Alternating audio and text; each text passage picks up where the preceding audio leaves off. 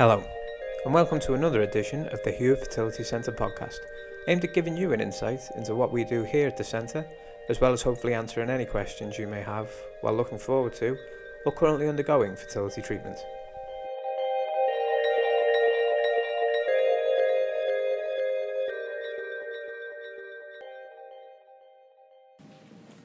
Hello, and welcome to this edition of the Hewitt Fertility Centre podcast. This week I'm joined by Paul Malinafi, biomedical andrologist, and Amanda Hall, biomedical andrologist and our donor bank coordinator. This week we're going to be talking about sperm donation, why it's important, uh, why we need donors, uh, and any questions that you might have if you're considering donating. To make a start, first question being, why should I donate? So, uh, donor treatment is one of the treatments we do offer here at the Hewitt Fertility Centre. We have approximately uh, 15 referrals each month for people um, seeking donor sperm. Um, we like to offer our patients a range of donors. However, unfortunately, because there is a lack of donors at the moment, um, we have to import from external banks, uh, often from Denmark or the United States. Uh, what we would like to see is for the Hewitt Centre to be able to build its own bank of donors from a range of different backgrounds, a range of um, you know ethnicities, uh, to offer all of our patients that come through. So, why do you think it is that uh, people in the UK, particularly obviously men in the UK, are less willing to donate than those in Denmark or the Ukraine? I think it's it's a social aspect to begin with. I think we need to look at educating people. Um, I think there's a lot of concern that potentially uh, guys in the UK would worry that they might be financially um, responsible for any child through donation born through donation to them. However, what you need to remember is that if you donate through a licensed fertility clinic, uh, then the parental responsibility financially and emotionally for that child lies with the people that the child was born to, not necessarily the donor. Okay. Um, so moving on a little bit, Paul. What does the process entail if I decide to the, that I want to? I'm happy with the, the terms and conditions. Uh, what, without getting too graphic, what uh, does it uh, entail? Okay, so you would um, contact the Hewitt Fertility Centre to start off an initial inquiry. You would uh, speak to potentially one of us or uh, another member of staff uh, within the andrology lab at the uh, Liverpool Women's Hospital. We would take you through a questionnaire and work out whether um, you were eligible in the first instance to uh, to join the uh, the donor bank. We then book you in to see um, one of us to provide an initial semen sample uh, for us to then be able to analyse and do a lot of the tests that we have to perform. One of those tests would also be to see how that sample um, uh, not only froze but then uh, reanimated after uh, a brief stint in our cryo store. We then um, give those results to the uh, consultant andrologist that we have working here at the Hewitt Centre, who would then uh, decide on whether the uh, the the donation the donation was suitable uh, for um, the chap to um, enter into. So why might it not be suitable? Okay, so we, us men, we, uh, we all assume that we um, have the ability to be able to conceive, but unfortunately, there's no way of looking at a patient and checking that they have uh, the right amount of sperm uh, to, uh, to produce a child. So we do these tests to essentially establish uh, how many sperms are there, how they're swimming, what they look like, that kind of thing. Uh, we'll take that into account with a few other biological factors and then work out whether you can um, enroll onto the donor program. Um, if, however, and this, this does come up, um, it turns out that the male patient's um, sperm parameters don't fit the recommendations that we have in place for one reason or another, then it may be that we have to uh, decline their kind offer of uh, wanting to donate sperm uh, for, for patient use. Okay. If it was deemed that you were okay to, to join the programme, then there would be a series of um, certainly around about 12, 13, 14 visits to the Hewitt Centre. 10 of those will be to produce a semen sample for us to, to go on to bank. Um, we would also um, have you attend for a few more appointments for, uh, for various blood tests, urine tests, that kind of thing. Then once you'd finish your 10 banking uh, sessions, we would have you wait uh, around about six months.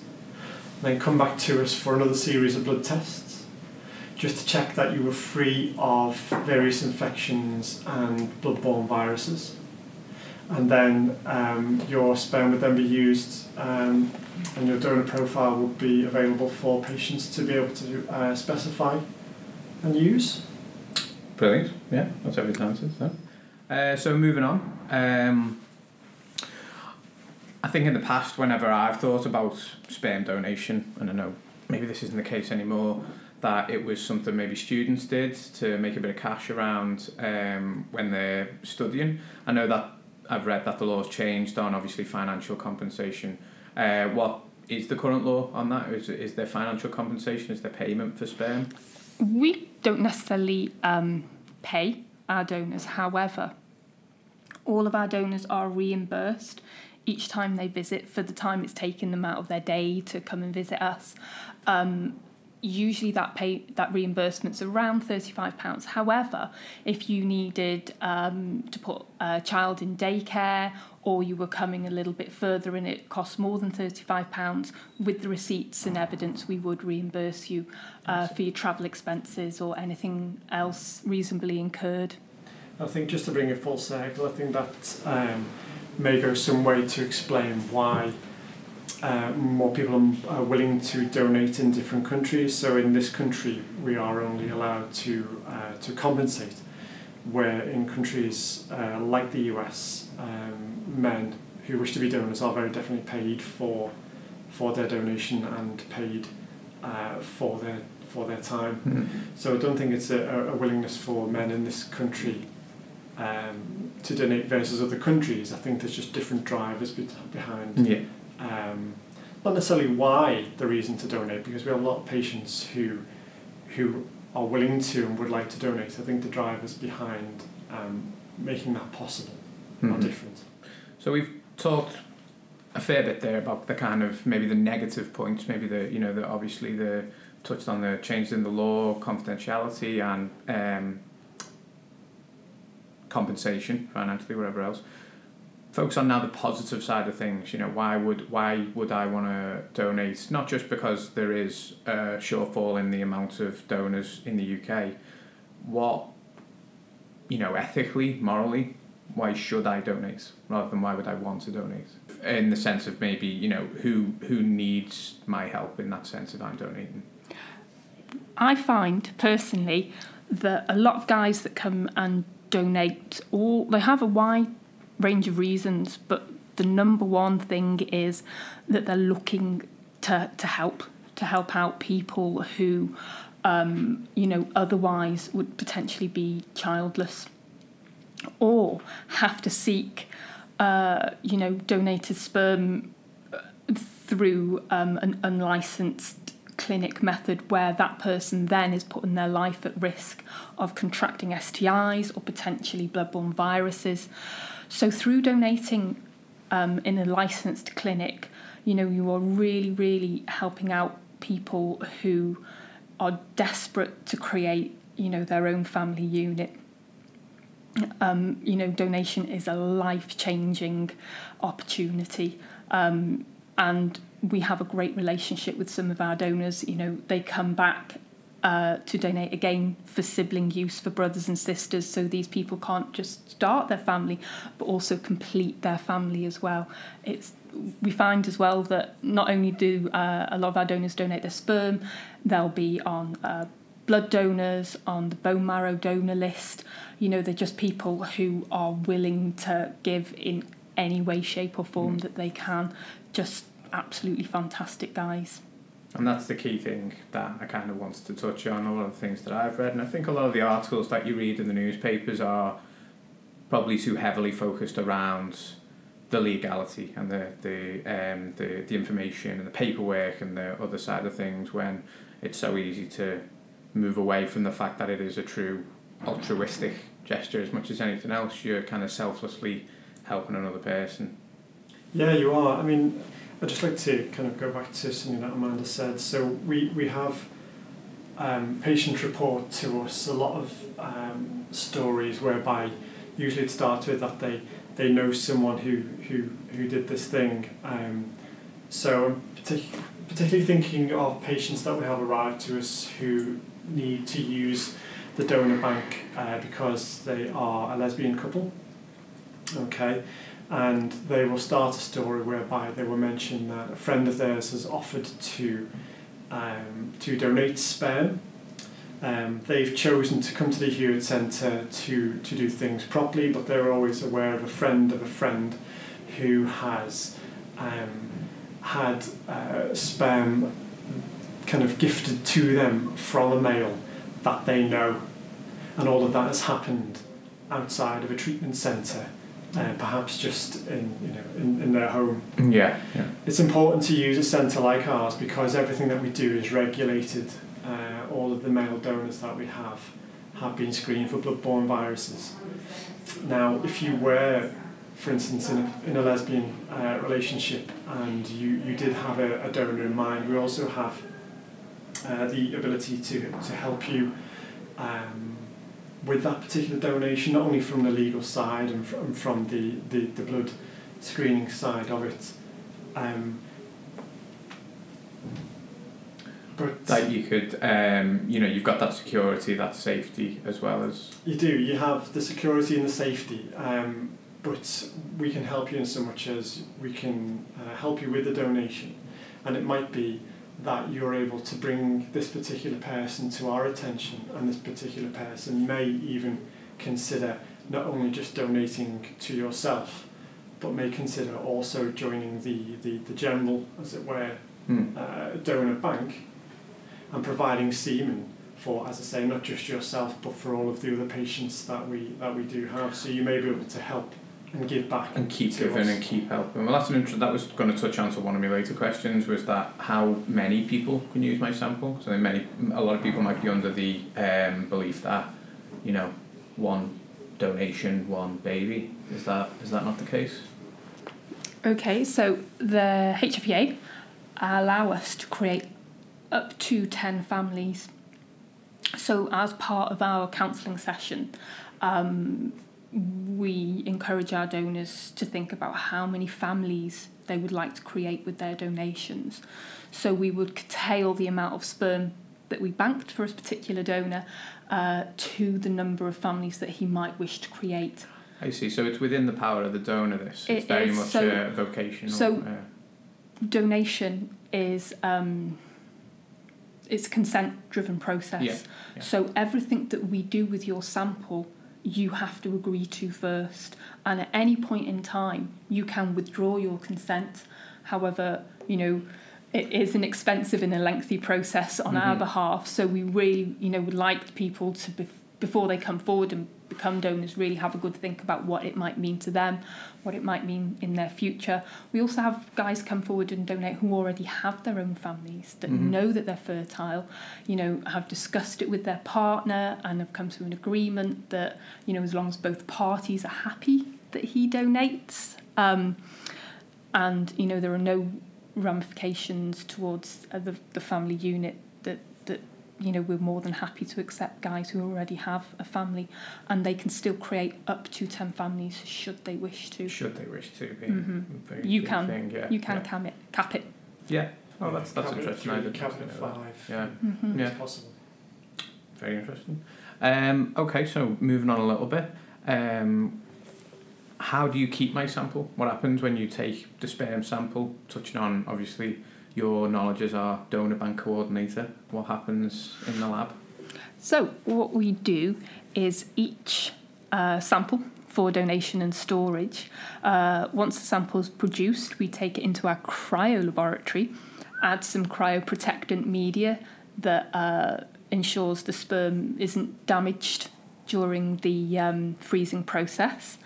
We then um, draw the sample up into separate little what we refer to as straws, kind of like a small drinking straw, label the straws, and then uh, the straws sealed.